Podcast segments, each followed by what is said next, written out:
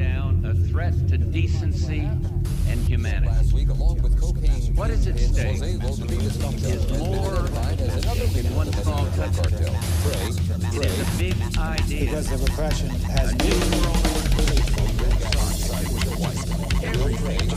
will gather inside the churches. The faithful will gather inside the church. Faithful, faithful, the faithful, faithful.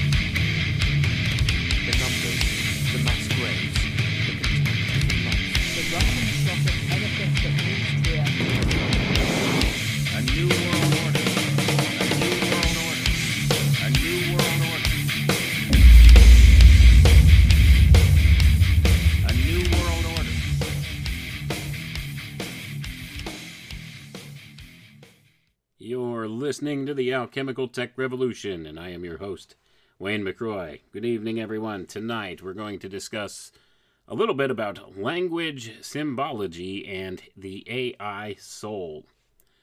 Now, this paper we're going to be reading from tonight will touch upon points that attach philosophy and some more spiritual type connotations and thoughts to modern technology, computers, AI, and these kind of things, and we'll see how it is all interlaced with symbolism, with the importance of language and rhetoric, and these kind of things, these kind of principles. And that's what we're dealing with in the modern era with our approach towards artificial intelligence.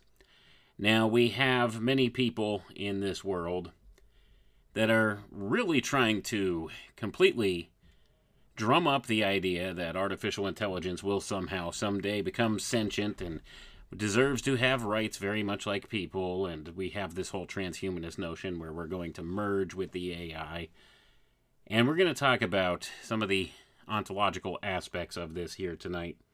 We're going to be reading from a scientific paper from a journal on a website called InTech.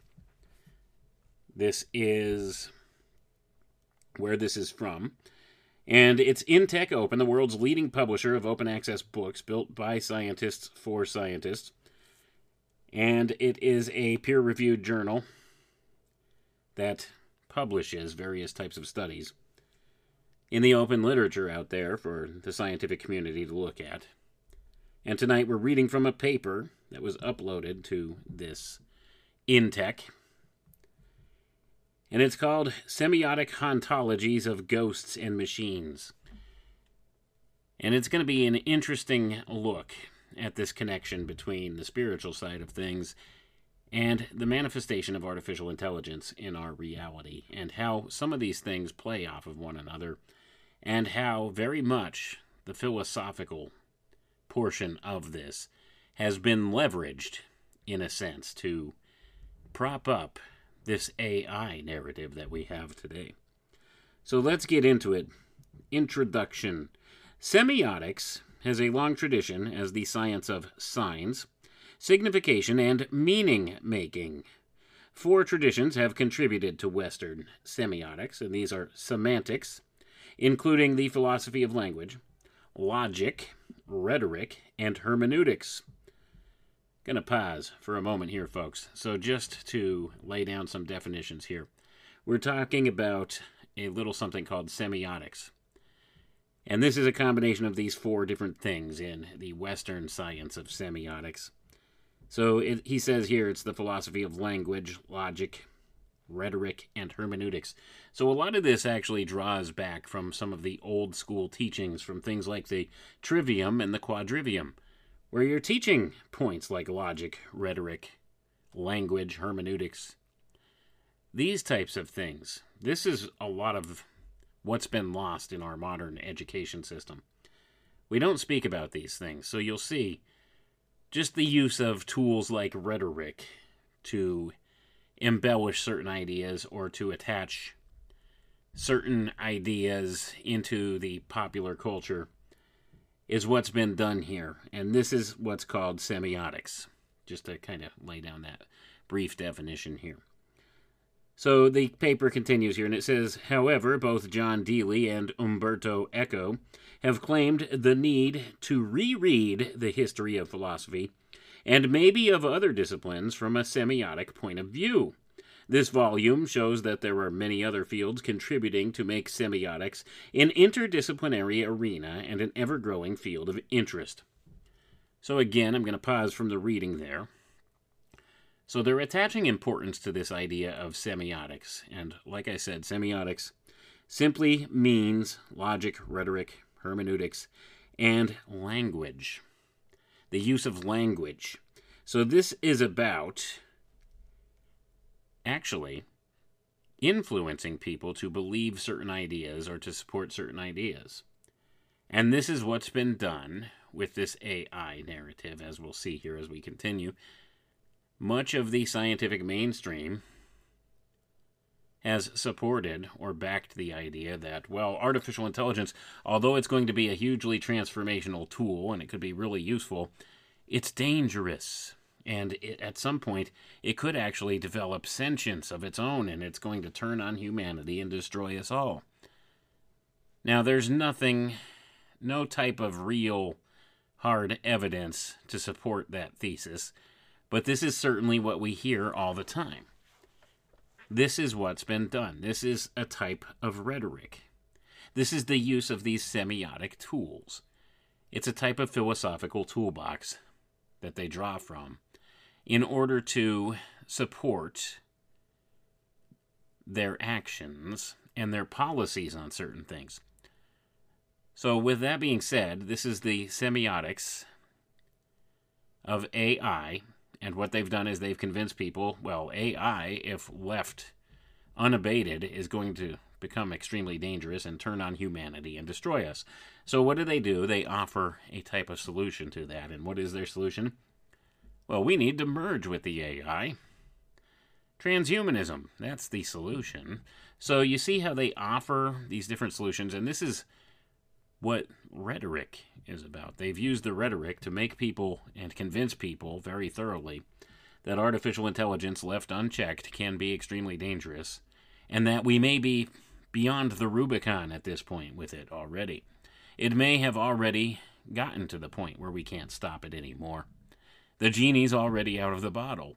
Yet you hear this kind of talk among these people that seriously look at this notion of artificial intelligence. They want you to believe it's dangerous. Our only solution is this transhumanist path. And that's a tool called rhetoric in action right there.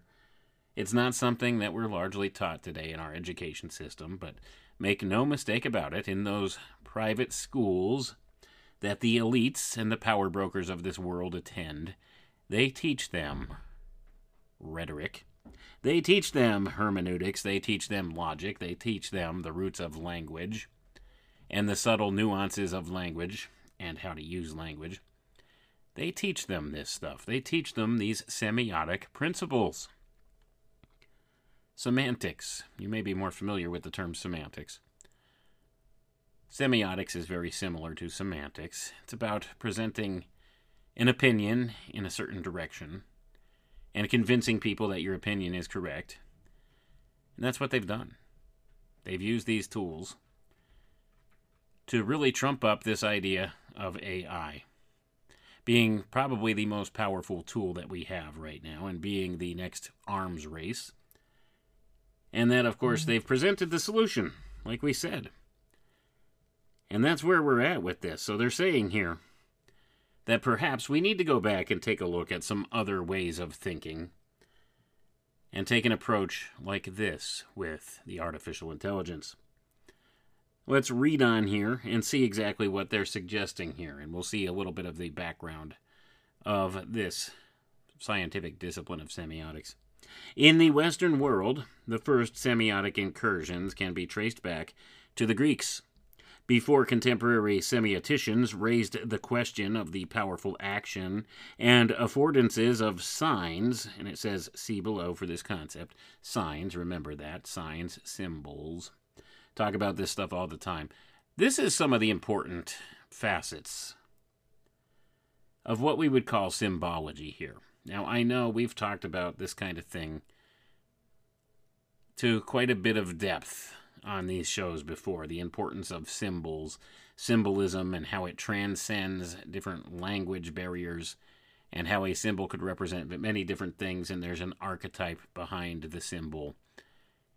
And this is pretty much one of the things that fleshes this out a little bit more, this study of semiotics. So even though it sounds like a lot of big college level words that we're throwing around here and it sounds kind of boring and dry, it's important to have a foundation and a basis in this to get to where you can understand the language of symbology a little better. That's why we're doing this. It's not because I like to pick verbose papers to read from, robust papers, if you will. There's enough of those out there, and we've read some of those ad nauseum to present these ideas. But this is what these think tank groups and stuff do. They use rhetoric as a means to sway public opinion about certain things. And we're going to get a little deeper into that on a program sometime next week, probably. We're going to talk about Tavistock again and some of the things they've done, the things that have been introduced by folks by like John Rawlings Rees and the whole crew over there from Tavistock, and the plans they put forward, and all of this stuff ties into that. But let's go ahead and we'll continue reading here. So we're talking about signs. It says before contemporary semioticians raised the question of the powerful action of and affordances of signs, there were phenomena considered significant in three main contexts poetics and linguistics, it says in parentheses, logic and philosophy, in parentheses, and medicine. So remember, linguistics, philosophy, and medicine. Keep those in mind. Now, logic is a type of code word for philosophy in many of these papers. Let's read on here. So, the introductory paper shows how knowledges from the past haunt the present and future of semiotics in various ways. The reflection functions as a catalyst to connect the diverse papers collected in this volume, contributing to the point, contributing to point out the contemporary relevance of semiotics and its interdisciplinary applications. And before we continue any further, interdisciplinary think in terms, whenever you hear the word interdisciplinary, substitute that with cybernetics, and you've got yourself a winner winner chicken dinner right there.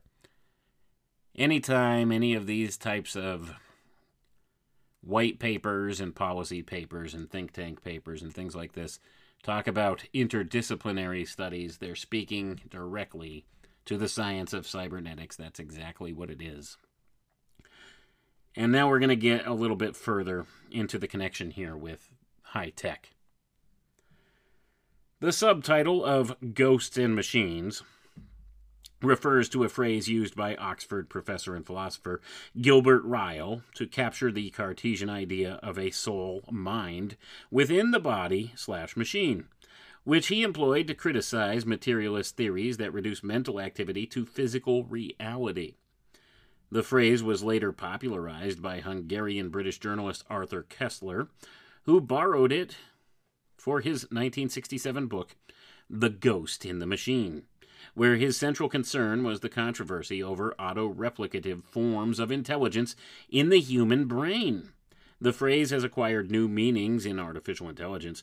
It was used by Arthur C. Clarke, excuse me, Arthur C. Clarke, in his 1982 novel 2010 Odyssey 2 by Stephen King in his 1991 serial novel The Dark Tower, and more recently by Japanese artist Masamune Shirow for his manga Ghost in the Shell and its movie adaptations. The evolution of the topic shows concern over the possibility of cyber brains and the symbiosis of the human and the machine, throwing light on some key aspects of the contemporary debate on semiotics. And I'm going to pause again there. So now we're keying up the transhumanist ideas here was laid out here by the popularization of this phrase, the subtitle of Ghosts and Machines, used by this fi- fellow uh, Gilbert Ryle initially, and then adopted by some other authors later, and adapted for books largely about technological things. The ghost in the machine. Did you ever wonder where that term came from, how it came to popularity? Well, this is why. It has a useful context for these people who practice this semiotics, this type of rhetoric, this type of linguistic programming. You could call it linguistic programming. I'm sure you're all familiar with the term neuro linguistic programming, NLP. That's also part of this. You see how all these things tie together, and it all ties together to cybernetics principles. And this is why we have this attachment to the notion of AI with this. That's why cybernetics has largely been conflated with robotics and artificial intelligence and things of that nature. It's all part and parcel of it, but the science of cybernetics itself is about whole systems control. It's the science of controlling whole systems. And we see how these things have been attached in this way, and you have that ghost in the machine application here. And it's all about the possibility of adaptive computer networks messing with the human brain, the human mind, or becoming equivalent to the human mind. And a lot of this ties back to some of these older philosophical ideas, and we'll see how it all ties together here as we continue on here.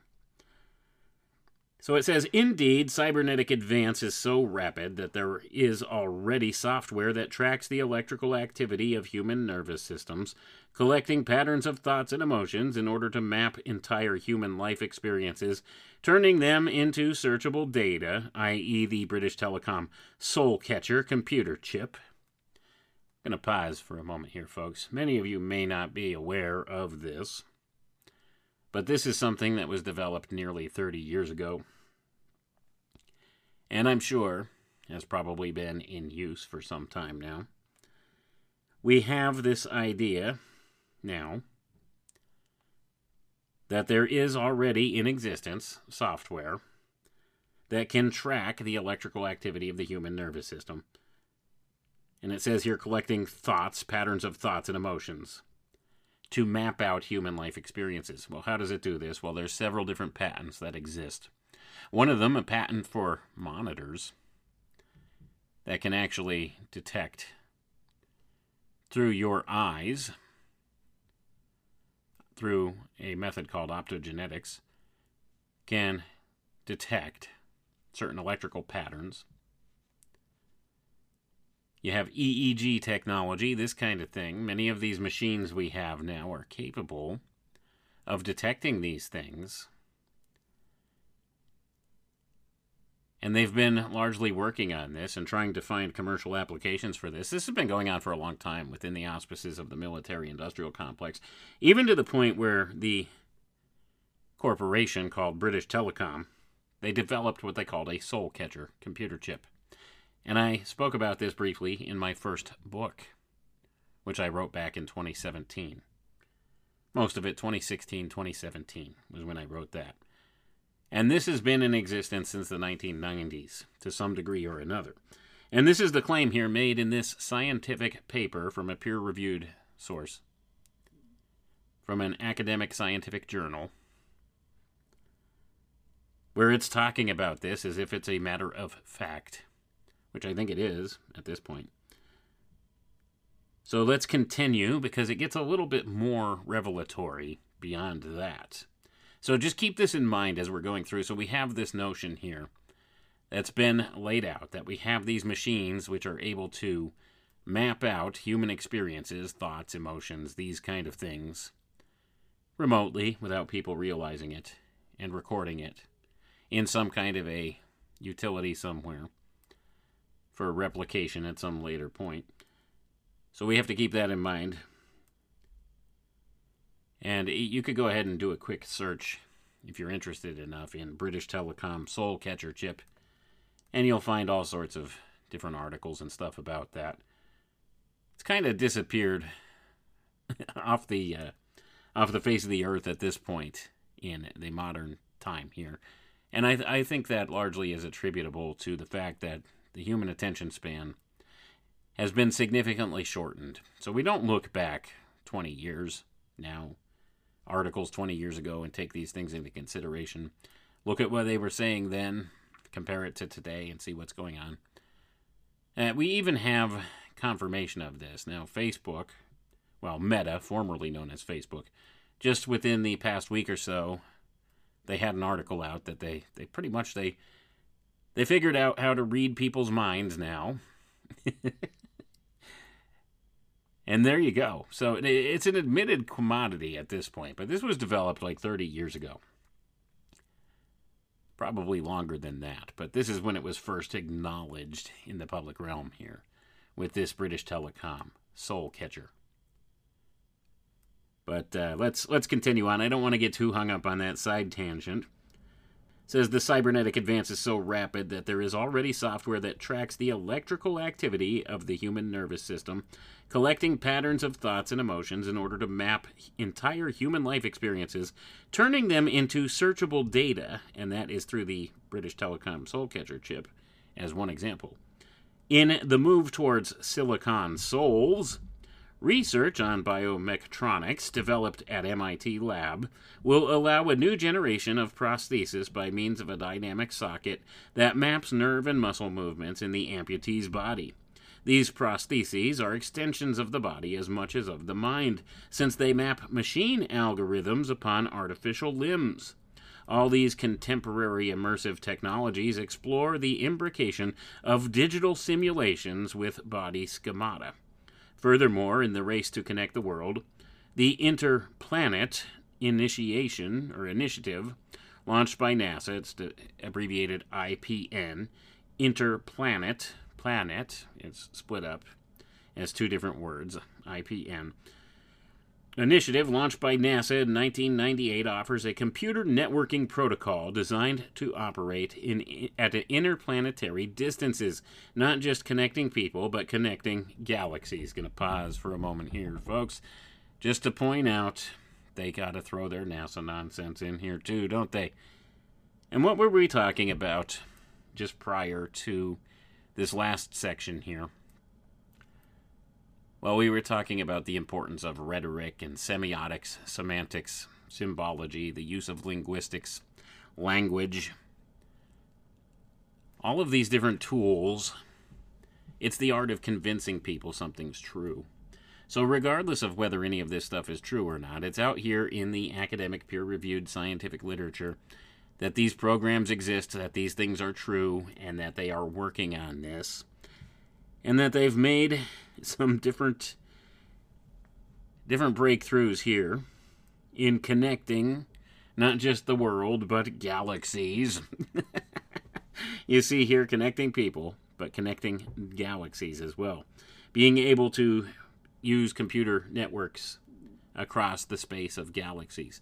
So eh, we see how they're trying to gear us up towards this transhumanist notion of well, we're going to become star seed. We're going to go out into space once we get through this whole transformation, this transhumanist transformation. Then we're going to find our place out there in the stars. That's when we will eventually be able to travel to outer space, to different planets far away, and explore space.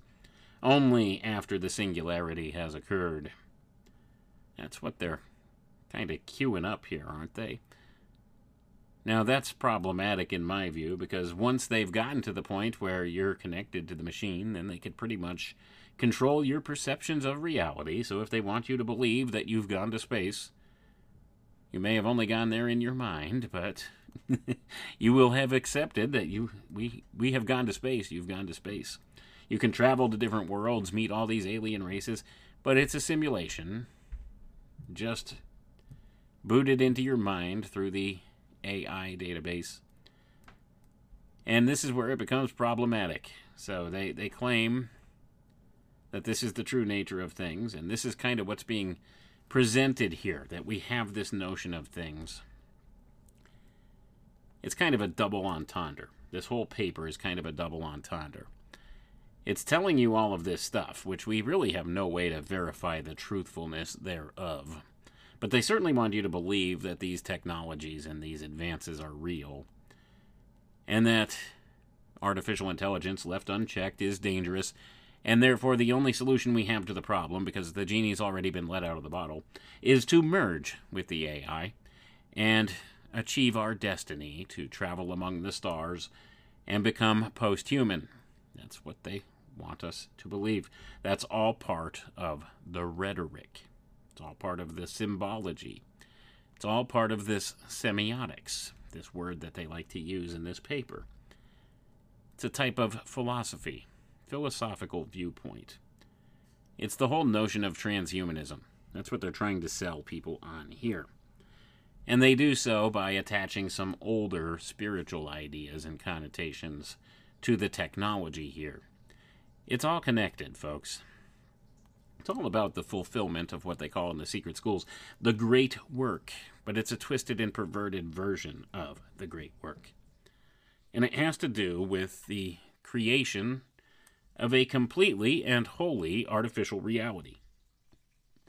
You see, they can only be the gods of this place if they completely invert the natural order and build something completely artificial. And that's what they're attempting to do. And in order to do that, first they have to transform your way of thinking about the world around you. And that's largely what's been done through these tools, these semiotic tools, through language, rhetoric, through the use of symbology, symbolism, applying and leveraging archetypes in certain ways. Because you see, these people at the top most levels of the power structure of this world, these dark occultists who run things, they know how the human mind works. In many different ways, they know human psychology very well. They know how to manipulate and steer people's ways of thinking. Like I said, we'll get into that a little bit more in future broadcasts here. But let's go ahead and get back to some of the notions here as to how these semiotic notions and ideas attach to our modern culture and our acceptance of artificial intelligence and perhaps our destiny as posthumans to travel among the stars. So, the author of this paper says, Let me turn for a minute to the etymology of the word ghost. According to the Oxford English Dictionary, the term originates in Proto Germanic geistos, which in Old English becomes Geist or Geist, and Geist in German, meaning breath, in the sense of disembodied spirit of a dead person that inhabits a body and might be good or bad. It later acquired religious and psychological overtones as psyche, soul, and vital principle. According to Sir James Frazer, the ghost is a sort of creature that animates the body, the body, excuse me, it says DE space body. I guess that means without body, if you want to get technical about it here. So it operates without body, escaping it temporarily during sleep and permanently in death. Death being the permanent absence of the soul, he explains in The Golden Bough. The similarities with Proto Indo European Geist, which means anger and agitation, or Gais, which means bewildered and frightened, or Gai, to propel, move, or spin, should also be noted. And I'm going to pause for a moment here, folks. Now, this is also a massively important thing that we overlook in the modern era the use of language and the etymology of words. Where do they come from? What do they sound like? Where did they originate from? What was the original meaning of the word? There's nuance and there's just levels of meaning within that alone. And this is something that's referred to at times as the phonetic Kabbalah, or the green language, the language of the birds. You can attach various symbolic meanings to words based upon their etymologies and their origins, and sometimes you can substitute other meanings altogether because of the whole concept of what we like to call sounds like is like with this. So that's what's being pointed out right here, right now, with this word Geist, ghost. Ghost sounds like Geist, Geist. Meaning, according to these various translations here, psyche, soul, vital principle. That's what the accepted attachment has become in the modern era. But you see also anger, agitation, bewilderment, frightened, propel, move, spin, movement. So we're talking about frightening, bewildering, angering, agitating movement as well as breath or disembodied spirit. So we have all these connotations attached. And it's something that's largely overlooked today. So when we're talking about the ghost in the machine, all those things apply. It's bewildering, frightening, angering, agitating. And it's propelling, spinning, and moving forward. And it also has this notion attached to it of a psyche or a soul or a vital principle. But it's an artificial one, you see, when you're talking about the ghost in the machine. And we'll get a little bit further here with some of the language connections. And this is a, a level of nuance in meaning that gets overlooked. Like I said, in the modern era, because we're not taught to, th- to think in these types of ways.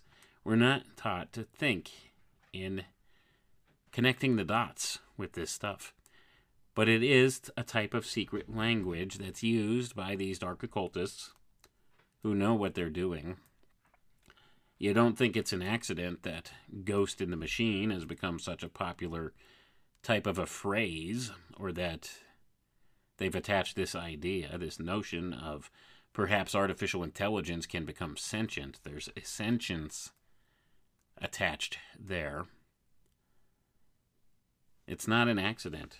And it's the manipulation and the leveraging of these linguistic and language principles. It's the use of the phonetic Kabbalah to support a thesis that they've handed us. Now, I hope I'm not losing folks on this, because this is where, where the stuff gets deep. This is how they get things done. This is how they do stuff. And like I said, this whole paper seems to me it's a type of double entendre. It's a hidden message within the paper itself. And I have found that if you dig deep enough, sometimes you find papers like this white papers, policy papers, academic papers of sorts that are speaking at several levels. There's several different layers of meaning. Now, this is actually a type of communication standard or a type of philosophy or science, however you want to view it, called hermeneutics, which we spoke on here earlier. Hermeneutics, this is where you can pick out layers of meaning in a particular text, depending upon your interpretation and what cipher you're using to translate it. That's what's going on even in this paper. You see how clever this is cleverly this has been put together. So we have this notion they're talking about on the surface level here. They're talking about semiotics, this science that they think is important for looking at the modern era and harkening back to these older ideas. Well, that's something that's been leveraged all the time by a lot of these people. And they're attaching this notion of the ghost in the machine to it. And of course, we're going to look at the more high tech standards here of things. And you'll notice they harken back to the Greek, Greek mythology, Greek philosophy, tying the present and the future here with the past. You see how it's all neatly bound together. I hope I'm not losing you out there, folks. I know sometimes it gets a little deep, and sometimes it seems a little dry and repetitive, but it's necessary. Let's continue on. So he says, alongside ghost, the Greek term phantasma originally meant to make visible or to bring to light, and it is related to contemporary terms such as appearance, image, phantom, or fantasy, all of which entered Western languages through Latin. As in the case of ghost, it came to mean soul and spirit, maintaining a religious significance as in the Bible, i.e., the Holy Ghost, in Latin, Spiritus Sanctus. Continuing our incursion on etymological roots, the origin of the term semiotics shows interesting parallels that make obvious the human desire to transcend death through memory and representation, that is, the use of signs that try to make present that which is absent In Jacques Derrida's terms, logocentrism would be a characteristic pattern of the Western world. He also used the term hauntology in his 1993 book Spectres of Marx, following a reference to spectre made by Marx himself in the Communist Manifesto. Derrida also echoes Shakespeare's Hamlet in order to explain that representation is a form of making present an absent past by means of different sets of signs. Representation, and he breaks it down RE dash presentation, representation, so representation. See how he's breaking the language apart. And like I said, don't lose the meaning here. There's double entendre layered in here. This is a hermeneutic work in and of itself. There's layers of meaning to be found here. If you know what to look for and how to read between the lines. And of course, he's making allusions back to Hamlet here. Shakespeare. Shakespeare, a favorite talking point for many within the secret society groups and the mystery schools. And of course, we have Marx being mentioned as well. So I'm just picking out some of the meta meaning in the text here for you. So this guy Derrida used terms logocentrism and hauntology to describe some of this desire for people to transcend death through the use of memory and representation. Well, what does that sound like? That sounds like transferring your consciousness into a machine, right? Or an algorithm that duplicates your consciousness in some way. Representation of you. Is it really you, though? That's the big question, but this is what's being leveraged here.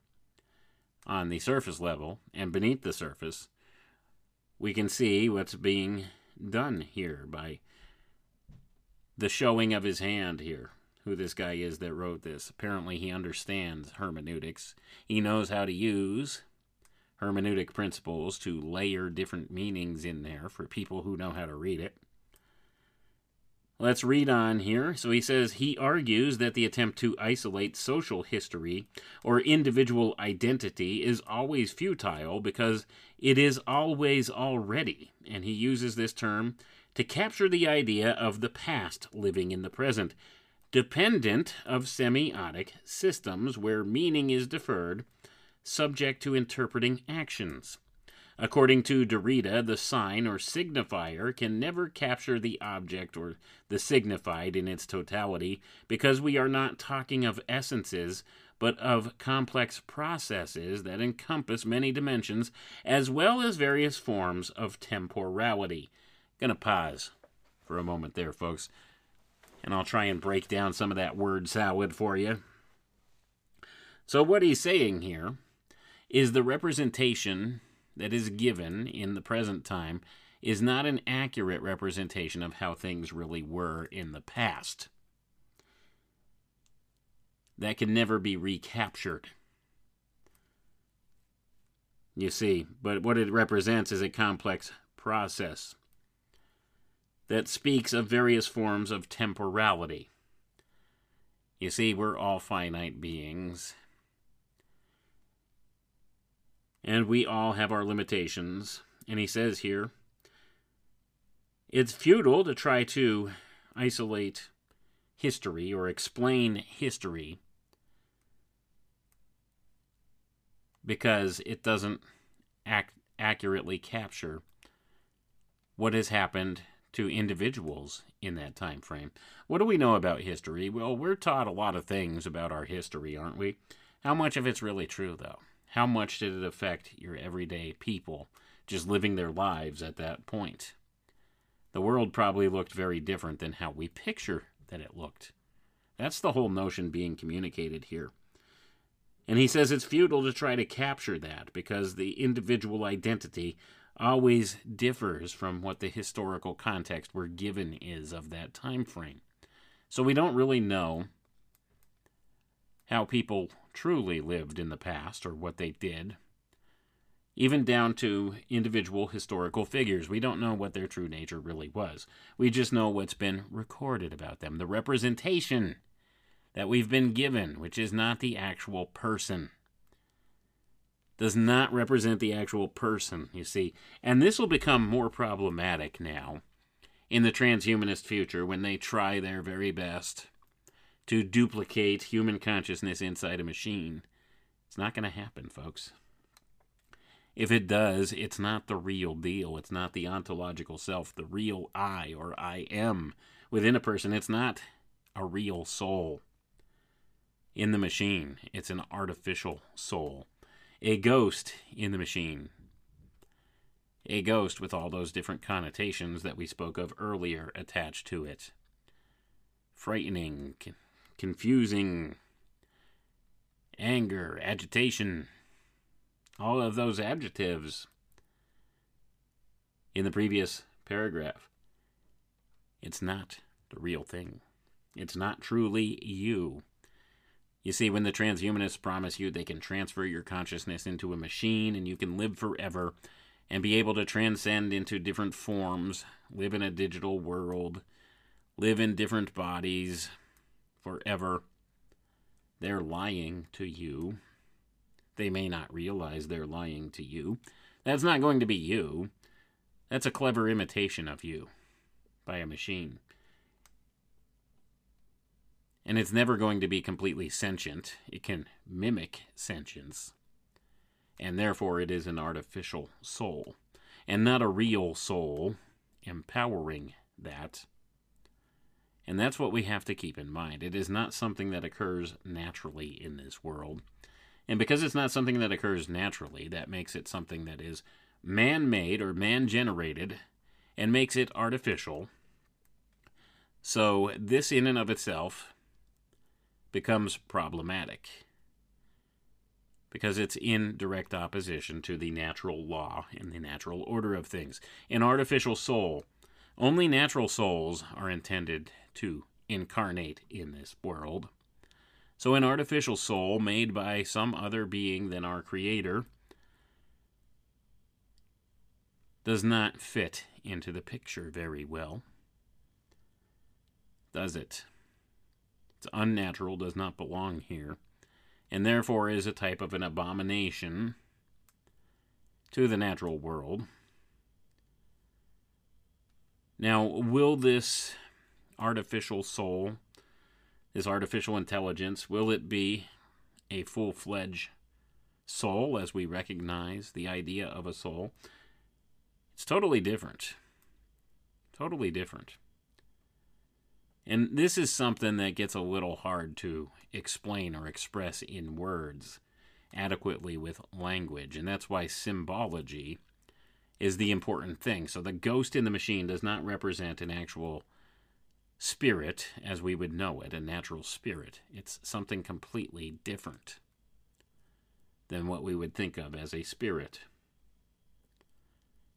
That's what we're talking about here. You see the use of the hermeneutics here to convey different ideas on different levels. Anyway, let's go ahead and we'll continue reading, and maybe we'll get a little better context out of this from the author of this paper than what I can try to express through my use of words and language here. So it says, Indeed, the haunting figure of the ghost sign, simultaneously absent and present, dead and alive, was always already there in the etymology of the term semiotics. The Greek noun sema appears in ancient texts. It appears in places like Homer and Hesiod, with the sense tomb or burial ground. So sema means tomb or burial ground. So ideas associated with death. Let's continue. As well as with the meaning of natural or conventional signal.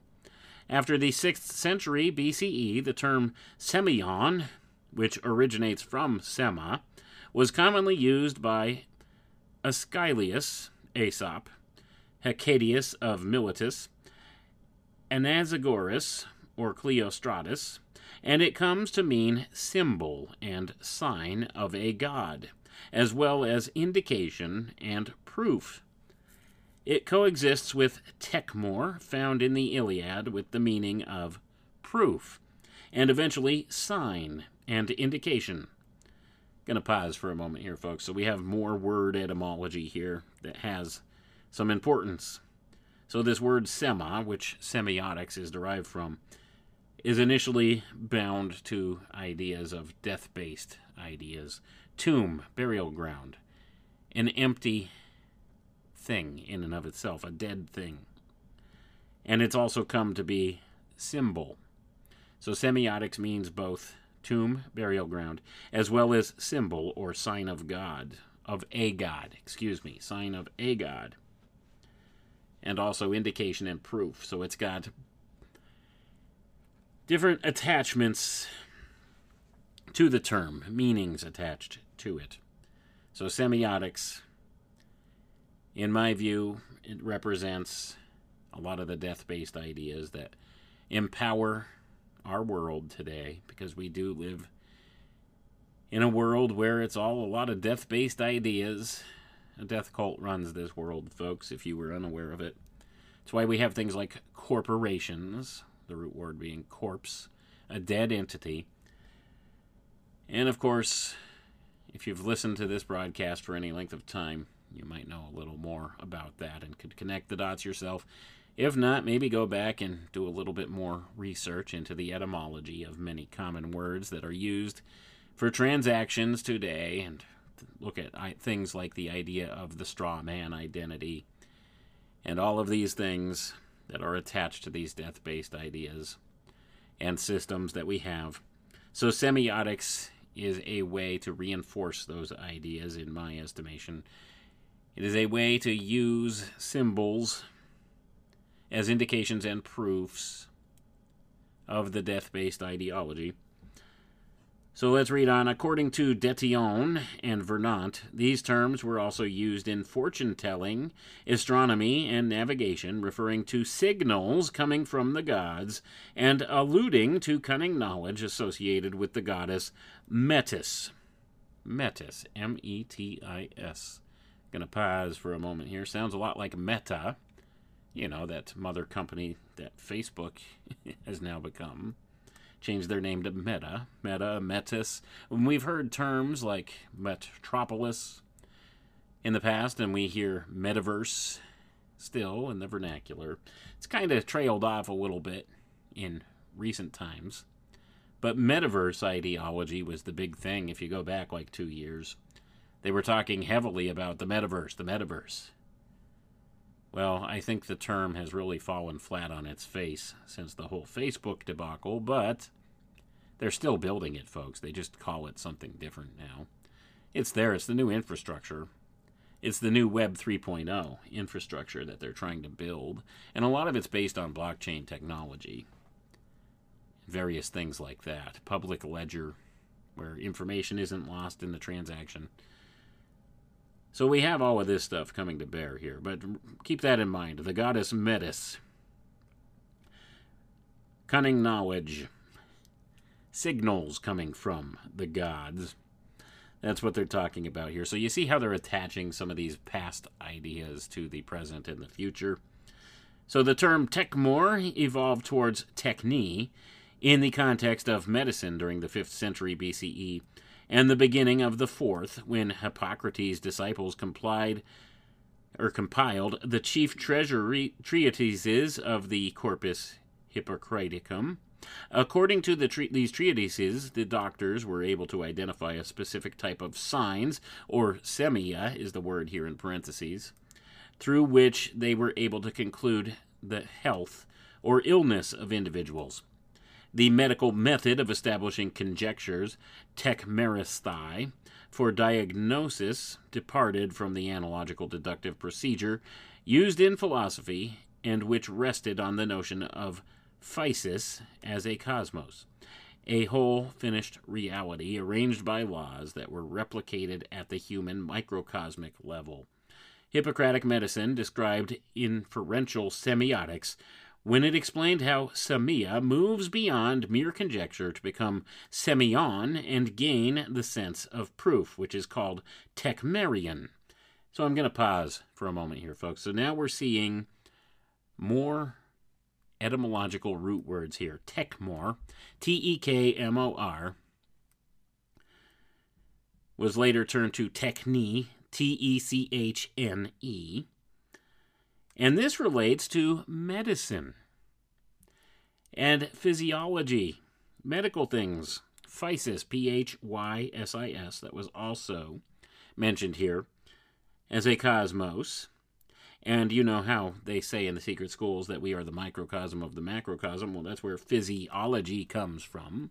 And physics, we're the microcosm of the macrocosm. And it has its attachment here to medicine. So the establishment of medical conjectures, tekmeristhai. I won't bother to spell that one for you. that, that one's a little bit lengthy. But these are all ancient Greek terms. So a lot of these root words that we have here mean these things.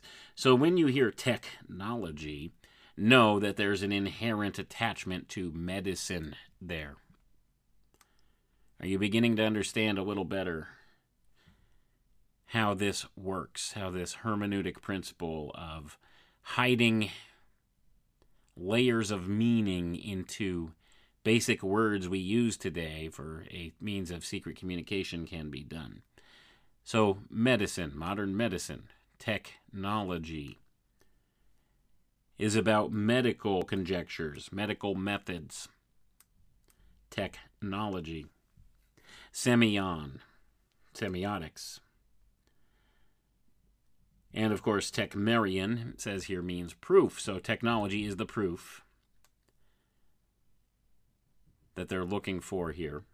Our modern science, the proof of concept. You see, this is where a lot of these words come from. And I know a lot of this stuff gets a little deep for people at times. And you could get lost if you're not following the line of thinking here. That's the hard part. That's really the hard part is to separate yourself from all the different ways of te- of thinking you've been taught to do in the past. From all your past education and learning how to think in this connecting the dots type of a way.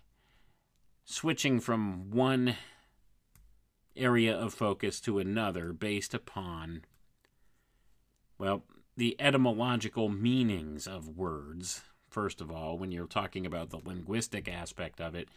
But this also applies to symbols and stuff as well symbols, signs. There's various layers of meaning attached to them, and they could mean various things based upon what kind of a cipher you're using to decode it. And that's the problem. We don't always have the, the proper cipher to decode the hidden language here, but they make use of it all the time. And I'm trying to do my best to reverse engineer it, figure a lot of this stuff out. But this is an important tool that they use, this science they call semiotics, the art of rhetoric, the use of symbology, linguistics, language, etymological roots of words, phonetic Kabbalah. That's why it's called that. It's getting to the roots of words, listening to the sounds, and connecting the dots between the sounds.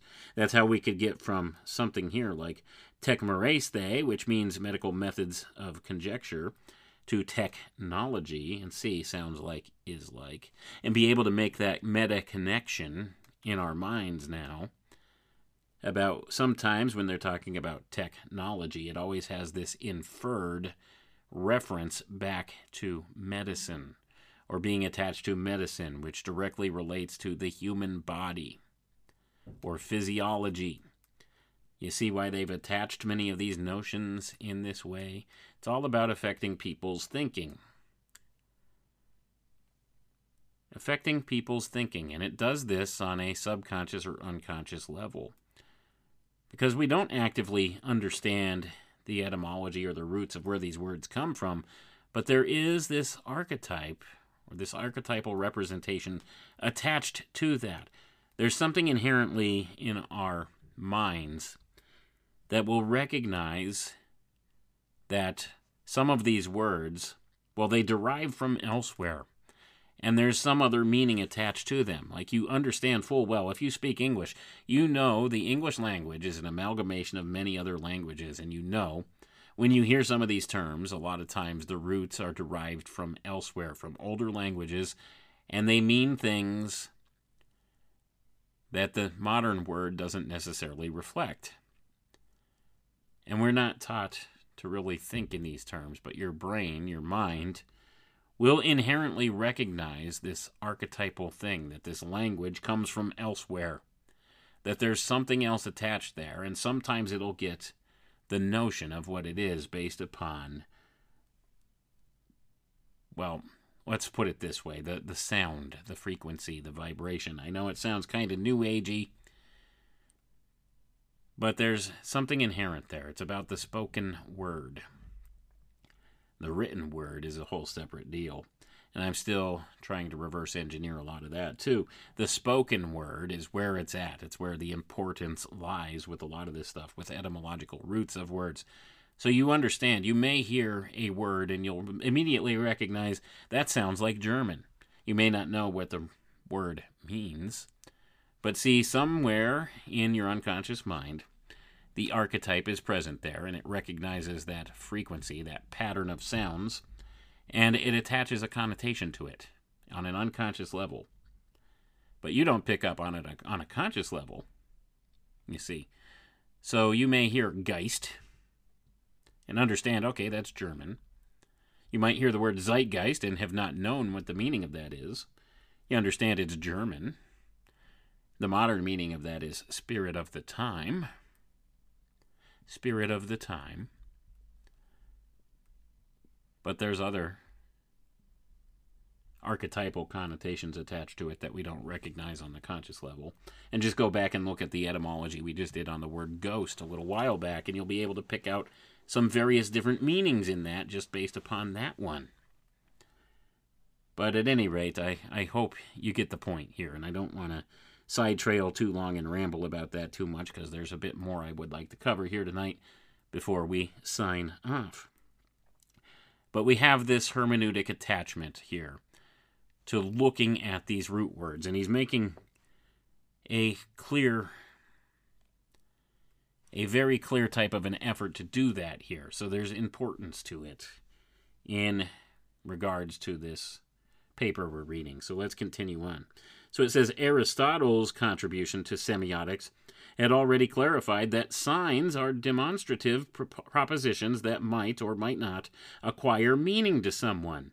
Beyond causality relations, statements can constitute the premises of syllogism, and as such, they can become conventional cultural signs whose paradigm is the word. However, they may also lack a specific name, and it says in parentheses, a nomenon, it's a Greek word, and therefore be refutable, and that is the art of rhetoric.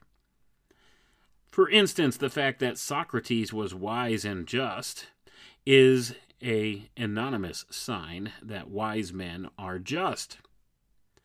Going to pause for a moment here, folks. So it makes assumptions. Okay, let's put it that way. That's what he's saying here in plain terms. So Aristotle's attempts to define various terms related to the field of logic and semiotics. A clearer allusion appears in Peri Hermeneias or De Interpretation, where he puts forth the explicit opposition between words and things, the logos and the own, it says here, already prefigured in Plato. One of the fragments present presents an early description of triadic semiotics. I'm going to pause for a moment here, folks. So he's quoting from some old philosophical things from places like Plato and from Aristotle, these kind of things, when he's making these connections here. And of course, he's using very jargony type terms and what sounds like a lot of word salad to those of us that aren't like master's degree philosophy stu- students or something like that. Uh, like you wouldn't be really talking about these various things in this way unless you were. And of course, they like to throw their jargon in there and their big words to throw people off the meaning of what they're saying, the simple meaning of the things they're saying. But we have here, if we could make a little more sense out of that word salad, what he's saying is sometimes you can make an attachment to a thing that may not necessarily reflect that thing. Whereas it's saying here Socrates was wise and just. Well, then you would make the connection that all wise people are just. That's not the case all the time. Or that the intelligent people all know what's best for you. Right? So you can see what's been been suggested here. So this is how semiotics works. It's a way of comparing different things in certain regards here, equating certain ideas one with the other when they may not necessarily apply as such. But let's continue on here. So he says, Now spoken sounds are symbols of affections in the soul, and written marks symbols of spoken sounds. Going to pause for a moment. So once again, now this guy is making the distinction between the spoken word and the written word, like I just did a little earlier. There's some slight differentiations between the two, and how different types of semiotic or hermeneutic communications can be transmitted through those things. And sometimes sometimes you have to kind of switch back and forth. Like if you're reading from the page like this, you have to actually speak it out loud and then you could pick up some of the hidden meaning within it. Whereas if you're just reading the word, it might not be inherent. It might not occur to you in that case. And sometimes it's the opposite. The spoken word, if you write it on paper and look at it, then you can see. There's a visual element there that stands out, that gives you some hidden nuance. And these things are interchangeable at times, and it all depends upon what your cipher of translation is for this stuff. And like I said, I hope I'm not getting too in depth here with this and losing folks on this. This is important. It's an important way of thinking in order to translate some of their hidden messaging in these things. So it's important that I try to communicate this as best I can, and sometimes I lack the adequate language or way to do so, so I hope I'm not speaking over your heads on certain things, and I hope you understand what I'm trying to communicate with this. There's hidden meta context in all the things that they share, like this, in many regards. And this, like I said, this paper, in and of itself, is pointing that out in many ways. And of course, it's using this connection to modern technology, and we'll see the connection there as we go on. But let's go ahead and I'll continue reading because I think I just did too much of a side tangent on that because I don't want to lose anybody. It says, but what these are in the first place, the signs or the written symbols here, what these are in the first place, signs, are their affections of the soul, are all the same for all. They're the same for all. So these represent the affections of the soul. So these symbols, these signs, these written signs, or these visible signs that they give, the symbols, they're affections of the soul. That's how he defines it here. Now, that's kind of vague terminology, and maybe we'll be able to bring a little more context to that as we read on. He says, and what these affections are likenesses of actual things are also the same. After the death of Alexander the Great in 323 BCE and the emergence of the Roman Empire, Greek civilization entered the Hellenistic Age, a period marked by battles and territorial shifts which lasted until the Roman conquest of Ptolemaic Egypt in the first century BCE. Many sources were lost during this period, either because of war or because of lack of interest in scribal preservation. Going to pause for a moment here, folks. So, this paragraph may seem a little out of place when you're looking at the overall pa- paper here. But, like I said, this is cleverly put together. And this is more herme- hermeneutics in action right here. So, we see he's talking about after the death of Alexander the Great. the Roman Empire emerged and the Greek civilization went into its Hellenistic period. And there were power shifts and territory shifts until the time that the Romans conquered Ptolemaic Egypt. Now, why would he mention Ptolemaic Egypt? Once again, we have a connection here.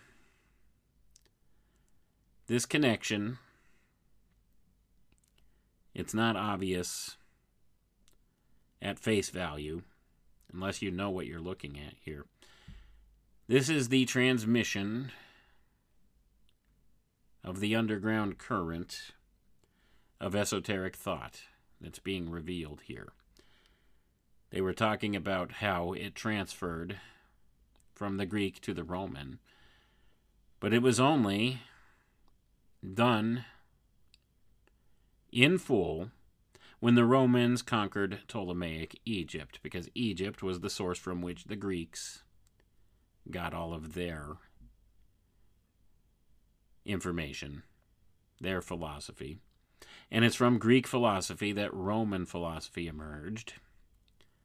And then we have today the modern period. All roads lead to Rome. So it's showing you the transmission of the underground stream of esoteric knowledge, where it came from, where it's going,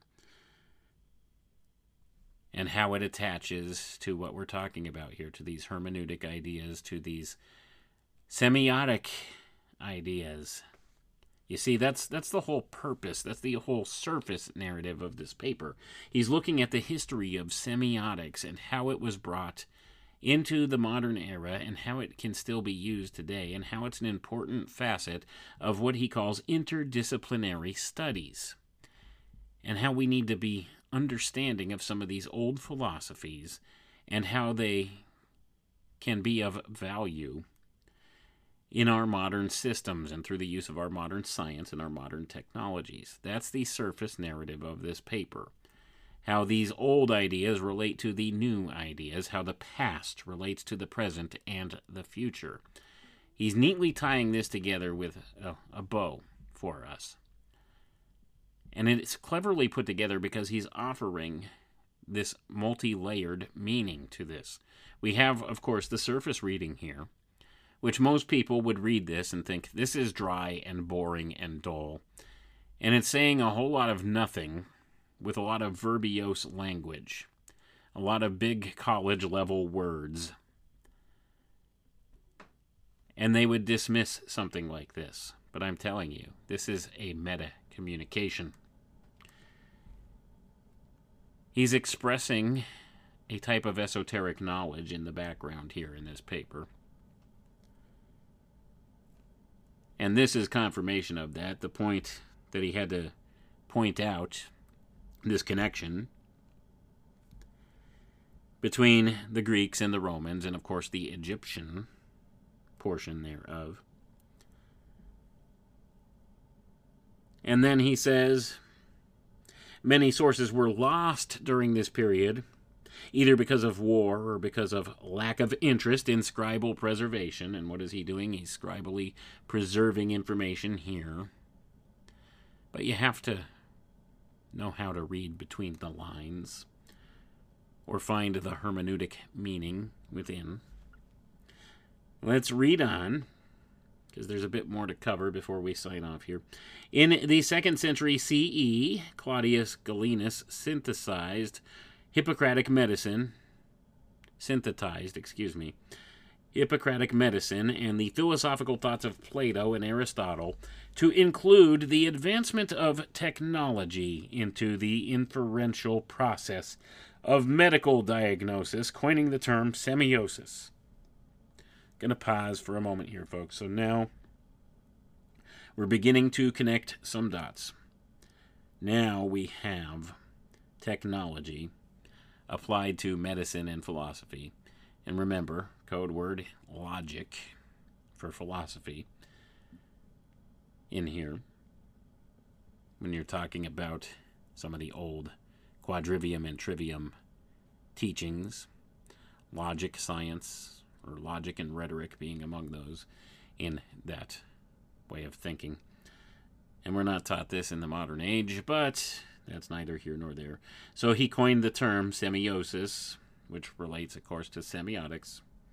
In the 1750s, a series of excavations that took place at Herculaneum, an ancient Roman town located at the skirts of Mount Vesuvius and covered with debris after the 79 Common Era eruption, unveiled a great collection papyrus. Among these were a treatise by Epicurean philosopher Philodemus of Gadara, probably entitled Peri Semeion que Semiosion, on signs and sign inferences, known now by its abbreviated title, De Signis. The treatise contains a variation of the terms semiosis, from which C.S. Peirce would derive semiosis, spelled slightly differently. Spelled slightly differently, excuse me, having trouble speaking here with all these Greek words that I can't pronounce. So he says semiosis, as in Aristotle, for Philodemus, common signs cannot be taken as valid inferential premises, as can particular or necessary signs. The treatise preserves the controversy on the validity of sign inference, which took place between Epicureans and Stoics in order to establish the type of proof to determine the difference between signs. While the Stoics defended deductive inferences established from a priori principles, the Epicureans trusted empirical inducive testing. So I'm going to pause for a moment here and break down a little bit more of that word salad for you. So we have Epicureans and Stoics. They understood certain signs and symbols between each other, but they disagreed on how to establish meanings in those. The Epicureans, they trusted empirical inductive testing, so they wanted to be able to have an absolute objective standard of saying this absolutely means this. Whereas the Stoics, the Stoics defended deductive inferences, which means they used their own reasoning based upon whatever cipher they had for that at the time to infer meanings in a symbol. So the Epicureans, they wanted it a standardized version. This symbol means this. The Stoics, they understood a little bit about this whole art of understanding the implied meanings in things, the language of symbology in and of itself. They didn't attribute absolute values to certain signs or symbols. They used their own deductive reasoning in the context of which it was presented, and this is a hugely important thing. So they had this kind of disagreement in how to interpret these things. And why is this being pointed out in this paper? You see, it's another question, isn't it? It's because this is one of the lines of reasoning you have to use in hermeneutics. You have to use one standard to read a certain meaning in a thing and then use the other standard to understand another meaning within this thing. So there will be an exoteric version that tells you a thing, and there will be an esoteric version. So that's what this is pointing out.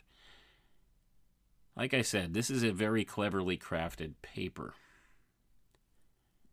He's telling you there's two meanings here in this very paper itself. If you're just reading the surface meaning, you're probably going to be lost and bored. But if you could read the esoteric or underlying theme here, you can understand a little something about what's called metacommunication, what we can call metacommunication. It's a way of conveying ideas without using the actual surface level words. It's an inference, it's inferred if you know what to look for. It's like an inside joke. And you see, the people in the positions of power in this world, these dark occultists who run things, they do this all the time. And I think we've pointed this out on past broadcasts. They like to do this. If you're not in on the in joke, you won't understand it. It'll go right over your head and you won't think anything more of it. But if you know the in joke, well, you pick up on it and you know and you chuckle at all the stupid monkeys that didn't pick up on it. That's how they operate. This is exactly what the phonetic Kabbalah is, what the green language is, what the language of the birds is. They call it many different things in the secret schools. And it's a type of meta communication. Using plain language. This is pretty plain language, although it's all chock full of various jargon and stuff like that, and big uppity college level words. It's the surface exoteric meaning. It's not as important as the hidden meaning underneath, the esoteric, or the hermeneutic meaning. Hermeneutics, there's many layers of meaning that can be inferred if you know what to look for. And he's using certain terms here to point out certain things, which clues me in as to what he's talking about with that. And that's how I'm able to communicate that to you. But the thing is, most people wouldn't even bother to read this. They would look at the title of the paper and they'd be like, eh, semiotics. I don't even know what that is. Uh, This sounds very boring and collegey and ugh. I don't I don't want anything to do with that. Doesn't sound like there's anything much to it. But there's layers of meaning here. Let's continue on because I want to try and wrap this up here very soon. Greek reflections on nature, on the nature and purpose of science systems and their relations to different types of knowledge, has continued to haunt Western thought for centuries. Going to pause for a moment here, folks. You'll notice he used the terms hauntologies and haunt a lot throughout the course of this paper, and he's making an inference here, and he made sure to put haunt in quotation marks here in this portion of the paper. So we have these types of sign systems and relations to different types of knowledge that haunt Western thought for centuries.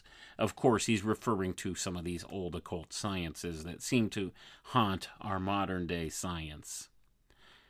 Our language, these linguistic nuances that haunt our new our modern language here. He's referring absolutely to what I was just talking about. It's this type of metacommunication. So he says, thus, scholasticism and medieval semiotics developed within theology and the trivium of the three liberal arts, concerned primarily with textual exegesis and hermeneutics, grammar, dialectic logic, and rhetoric. During this period, realist and nominalist positions debated over the existence or not of universals. A proponent of nominalism, William of Ockham, considered universals to be signs without an existence of their own, but standing for individual objects. Conceptualism, held by Peter Abelard, Albert the Great, and Thomas Aquinas, was accepted as a synthesis of the two positions, with universals with universals are also mind dependent, but formed by similarities with real things of a common form. So I'm going to pause again here. So we have various different philosophies that have been adopted through the course of time based upon some of these older ideas that haunt our modern day. And you see how he points out these debates between these different philosophers of various times.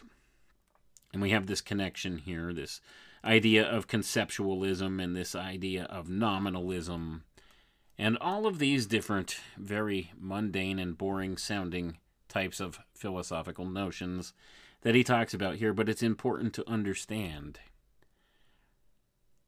that we have these different ways of thinking, and if you can apply the meaning of this way of thinking to the plain text on the page as opposed to that way of thinking to the plain text on the page, you'll come up with two different meanings altogether of the text, and this is what's referred to as hermeneutics. If you read it with this frame of mind, you can understand one of the contexts in which the thing is written. And if you do it with the other frame of mind, if you look at it as a concept rather than something nominal or plain, you can understand something a little different than what the plain words on the page say. That's what's being pointed out here. So essentially, that's kind of what's being talked about here. He's talking about how in Western culture, In times past here, we've had this trivium, the three liberal arts, which are logic, rhetoric, and grammar. Now, in the modern era, we're not taught these things anymore, at least not in the way we were back, going back to like the 1800s and even the early 1900s. This stuff has been largely largely now removed from our schooling systems. There's a reason for that. It's about the deliberate dumbing down of the people. Because they don't want us to think in these terms anymore. Only those that go to the elite schools, the ruling class, get taught these things now. The bulk of the masses do not. So you're not taught logic, rhetoric, and grammar anymore. And we see that reflected in our culture, don't we? And this was largely accepted as what's called here a synthesis of the two positions. So you have two different ways of looking at a thing, and there's bare minimum two different ways of looking at a thing.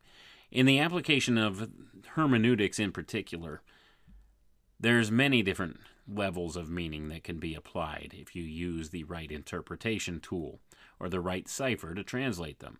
Now, this applies a lot to biblical studies and theology as well. It's said that biblical hermeneutics, there's at least seven different interpretive layers of meaning to the scriptures that you can deduce through using the hermeneutic principles by breaking it down into these different contexts and looking at them.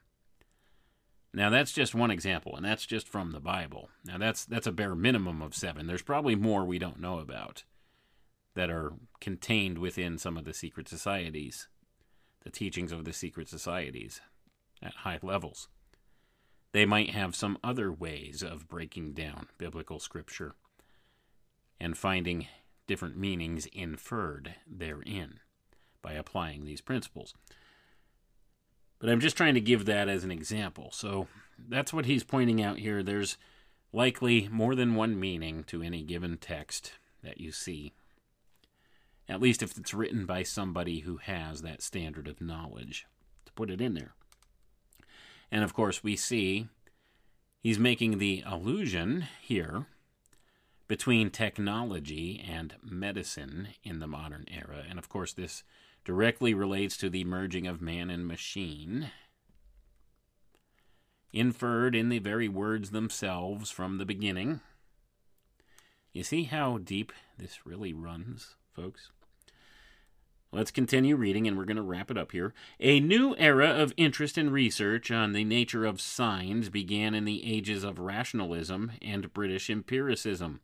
The period showed a shift from analogic reasoning towards the expression of knowledge as both analytic and referential practice, where representation stems in the observer's perceiving or thinking mind, or the subject of enunciation, and gradually shifts to a more abstract mode, where the word or sign and the phenomenon or matter are brought to coincide in the act of mimetic representation. This move was also associated with an epistemological shift from the perceiving subject to the observed empirical object. The use of optic technologies and lenses employed in instruments such as the telescope, developed by Johann Kepler and Galileo Galilei, enabled this viewing transition just as the screens of computers, tablets, and smartphones open contemporary worlds to the virtual cybersphere. Gonna pause for a moment here, folks. So now we're gonna connect some dots to the modern era here mimetic representation, do you know what memes are really about? It's the conveyance of ideas through these instrumentations, through the technological ways of doing so. And it's all about affecting the observer's perception or thinking mind. And it's shifting them more towards an abstract notion and being able to picture this and embellish it as a physical, real notion here. And of course, he's making the connection here between what it was like with the telescopes, how they were able to get a better, clearer view of the stars in the sky with the use of the telescope. And now we see this transition happening again today with the use of computers and screens where we can open contemporary new worlds to the virtual cybersphere, as he likes to call it. In spite of Galileo's innovative engineering, his methods were based largely on the theories of analogy, proportion, and inverse proportion, passed on by Italian mathematician Leonardo Fibonacci of Pisa. You may be familiar with the word Fibonacci. He was f- famous for a certain sequence, right? As well as the Egyptian Greek architect known as Euclid. A new translation of his book of Elements was published in 1543, only some 20 years before Galileo's birth. It had the advantage of coming from a Latin version based on an earlier Greek source rather than via Arabic translations. I bring to the fore these issues of translation and the differences in symbolic representation because the late 1500s and early 1600s mark the expansion of Gutenberg printing press as well as the rupture of the ancient unity between calculation, natural philosophy, and alphabetic writing. Going to pause for a moment here, folks. So we have a little bit of history here of how these semiotic ideas have been brought forward. And I've been using the term semiotic interchangeably with hermeneutic and rhetorical or rhetoric here quite a bit because they all kind of mean the same thing. It's all about trying to influence a person's thinking into perceiving things in a certain way. And that's what's been done. It's a, almost like a weaponization of language in a sense, really. So we have this here, and we have how he's showing this science has come forward through the years, and how a lot of it has to do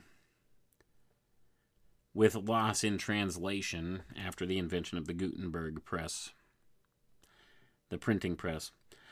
Let's read on. So, the ensuing separation continued to pose the problem in philosophical debates between demonstrative and dialectical reasoning as scholars tried to explain how singular items of experience were part of universal knowledge, a problem explored by Gottfried Wilhelm Leibniz. Mathematician and author of Alice's Adventurers in Wonderland, Charles Ludwig Dodgson, better known as Lewis Carroll, confronted the problem in his Tangled Tales. In Principles of Mathematics, Bertrand Russell continued to face a similar challenge whether the class of all classes is or is not a member of itself. The analytical referential form of reasoning developed after Rene Descartes tried to explain the connection between the physical body, much like a machine, separated from the spirit or soul that animated the mind. In the description of the human body, he argued that the mind regulates the body through the pineal gland, which he considered the seat of the soul. His idea of innate human knowledge led John Locke to combat Cartesian deduction with inductive empiricism. Limitations arose in both cases as knowledge was treated as an object, thus creating a boundary between the liminal being of which one is conscious and the ineffable being or the sublime for which sublime for which there is no articulation.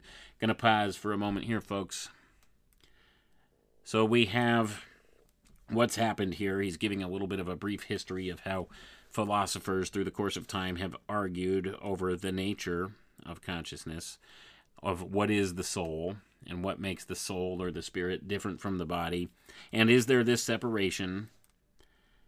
And of course, many considered the pineal gland to be the seat of the soul, and even still today, within the various occult fraternities, the pineal gland, or the third eye, if you want to go there. But let's go ahead and continue here. The semiotics of George Berkeley maintained that words do not always stand for ideas, and that they have other functions, such as referring to passions. Johann Gottfried Herder sustained that human cognitive capacity only has access to the exterior marks of things or signs, and that these do not express the things themselves, only their names. Immanuel Kant, Critique of Pure Reason, postulated basic conceptual categories of human thought as a priori tools for making sense of the world. To Kant, these categories exist independently of human experience. The image was a category of perception, while a priori concepts formed part of pure reason. This topic was also explored by Gotthold Ephraim Lessing in his work Laocoon, a prominent example of the study of iconicity in the arts. A precursor of the studies of iconicity was Giambattista Vico, whose philosophy was also influential upon Friedrich Wilhelm Schelling, or Novalis, and George Wilhelm Friedrich Hegel, and more specifically Bernard Bolzano continued to develop a pragmatic dimension of semiosis by exploring different types of signs from the point of view of perception, visual and auditory signs, gestural and verbal signs. And I'm going to pause there, folks. So, all that word salad and all of that alleged knowledge this guy's dropping, he's trying to impress people now with his depth of knowledge of all of these famous philosophers who contributed different portions to the notion of what is consciousness. Basically, that's what this is talking about. What exactly is consciousness? Is it something separate from the f- physical body itself? Is it part of the physical body? Is there something metaphysical going on? And I think we're just going to wrap things up here because this paper goes on and on and on, naming off these different philosophers and things that they've contributed to the philosophy of what exactly is the soul here and how it relates to the human condition and how the human condition attaches here with the modern era, with things here. And we're going to go ahead and get to the point here, right at the end. Introduced by Jakob von Uexküll, the idea of Umwelt is pivotal in biosemiotics. For some scholars, it is the world of signs which an animal creates or inhabits according to its sensorium. So we have this notion that signs or symbols are created by the animal or the human himself as part of an expression of their senses. So they uh, understand the meaning of something through their senses. Not really anything too profound here, right? But it gets about the psychological aspects of things here. So he says, according to this guy, we can understand as a model that allows an organism to survive, to avoid predation, to seek out comfort and nourishment, to reproduce, etc. The perception action shift has placed semiotics at the center of phenomenal apprehension and meaning making as a subjective mapping function of intentionality and action oriented survival.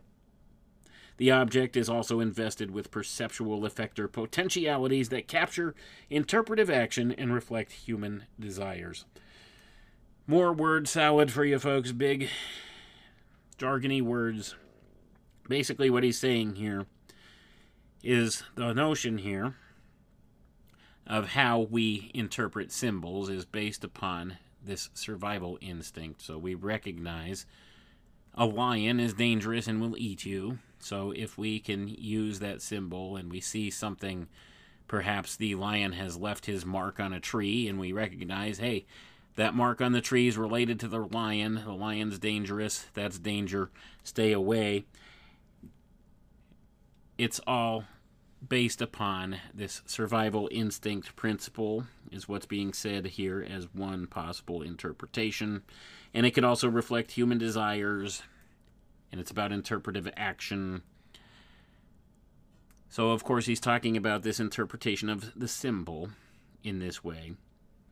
And it's talking about different mental models that they've used to understand this. And this is where they begin to connect the dots with modern technologies. There's been much discussion and use of the theory of affordances and mental models in human computer interaction and usability, as shown in several papers in this volume, which addresses the debate between the compatibility of mental models and formal rules of inferential logic. In recent years, software tools capable of capturing and analyzing the structural and functional properties of mental models are being designed. The study of semiotics and the concept of affordance is relevant to these fields with regards to the semantic and pragmatic possibilities of task oriented sense making approaches conceived in terms of their constructed internal model, as applied to very different fields such as psychology, linguistics, philosophy of language, or computer programming. The application of the concept of affordance in the context of human machine interaction in Donald Norman's The Design of Everyday Things opens semiotics to areas involved in user centered design, manipulation interfaces, cognitive engineering, modeling systems, organizational semiotics, and so on, some of which are addressed in this volume the complex relation of distinctive semiotic affordances or potentials and constraints for making meaning, intention and intermedial variability alongside questions of social usability in particular contexts have caused the category of design to move into the foreground of attention in semiotics. Gonna pause for a moment here, folks. A lot of word salad here tonight in this paper. This is a very brainy paper, okay? Let's put it that way. I spared you some of the authors showing off here with his big words and his references back to some obscure philosophers and various things like this. Basically, what he's trying to get to here is in order to better understand consciousness, the nature of consciousness, they've applied computer modeling and they can see various ways of mapping out human behavior, the human mind, the human brain, not just physiologically, but they can map out behavior patterns, minds, through the use of computers, and use these as models to figure out various outcomes. A simulation of sorts. So let's wrap it up here. Since the 1990s, the widespread use of computer systems has contributed to the development of systemic approaches that contemplate knowledge as made of various fractal levels of communication structures, dynamic open systems with permeable interdisciplinary borders, which include ideological, political, economic, and axiological structures. Very importantly, because all human actions are increasingly performed by means of digital instruments, the changes point in the direction of a huge shift in the ontology of symbolization involving the foundation of design development and evaluation of visualization systems from a semiotic perspective. Thus, the present volume includes various papers on organizational semiotics in building information modeling and functional requirements classification models and operational approaches to conceptual understanding. So, what are they trying to develop here? Machine intelligence, and they're trying to pair machine intelligence with human intelligence. Immersed as we are in the digital revolution, the pedagogic significance of images cannot be underestimated. The corpus of learning resources relies more and more on graphics, charts, and icons than it ever did before. Once the amount of content in the World Wide Web has reached saturation levels, design practices are oriented towards the transformation of content and its replication in various semiotic multimodal formats. The image is possibly the most prominent one. Different gains and losses take place when the actions involved in using an artifact are captured onto an image, as it may happen in the context of teaching technological subjects such as physics or mathematics. Debates on the effects of these changes upon representation and their impact on learning practices have ranged from views on the catastrophe of image dominance for literary and cognition to expressions of enthusiasm and attempts to elucidate the effects of the distinctive semiotic affordances, potentials, and constraints for making meaning. Amid diverse media formats, as pointed out above, the foregrounding of design as a crucial semiotic category also implies a conceptual shift from the idea of learning competences in relation to specific educational practices conceived in terms of understanding and following particular conventions, to a focus on agency at both ends of the semiotic chain. Thus, various papers in the volume develop the topic of science education, conceptual change, and teaching methods and approaches. Gonna pause for a second before we wrap it up. Why do you think they're trying to shift people to online learning? On the computer, more and more time on the computer. The image. Why do you think memes are so powerful? The image. It's about the image. I can't stress the image enough. It's one of the biggest and most key points to influencing archetypal thought patterns in people, leveraging concepts to steer the human mind in certain directions. Let's continue. This is going to wrap it up here. Last paragraph. As a conclusion, this introduction has provided a framework for the papers included in the collection.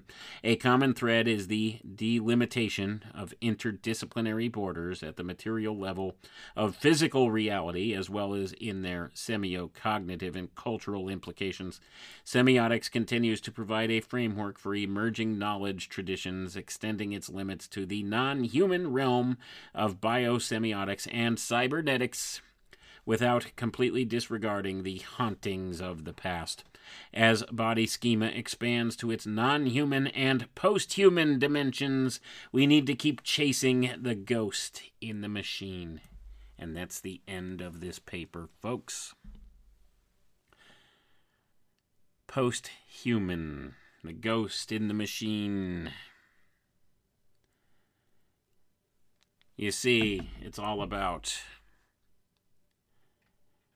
steering the human being into this transhumanist philosophy, having this acceptance of artificial intelligence as a real and very much necessary part of our future, merging with it, using cybernetics principles to do this, to attach some of these older ideas, which are far more important. These old philosophical ideas, which are far more important to the human spirit and the human mind than anything being presented today technologically. So they're trying to merge this together. The old natural sciences with our new science, the old ways, the philosophy of old, with the technology of the new. It is an alchemical tech revolution. Where do you think I came up with that name? They're trying to blend the old alchemical systems in with the new technological systems in an inverse fashion. They're trying to invert the natural order. And they're trying to leverage these alchemical principles to affect and steer the human mind right into this new technocratic nightmare landscape that they plan to build this transhumanist future, this post human world, where we will be merged with the AI and we will be but a mere representation of what the old man once was. A cheap knockoff of the real deal. That's what it's all about, folks. Anyway, that's all the time we have for tonight. I want to thank you all for tuning in. I appreciate each and every one of you. We'll catch you next time. Have a good night now. Come with me.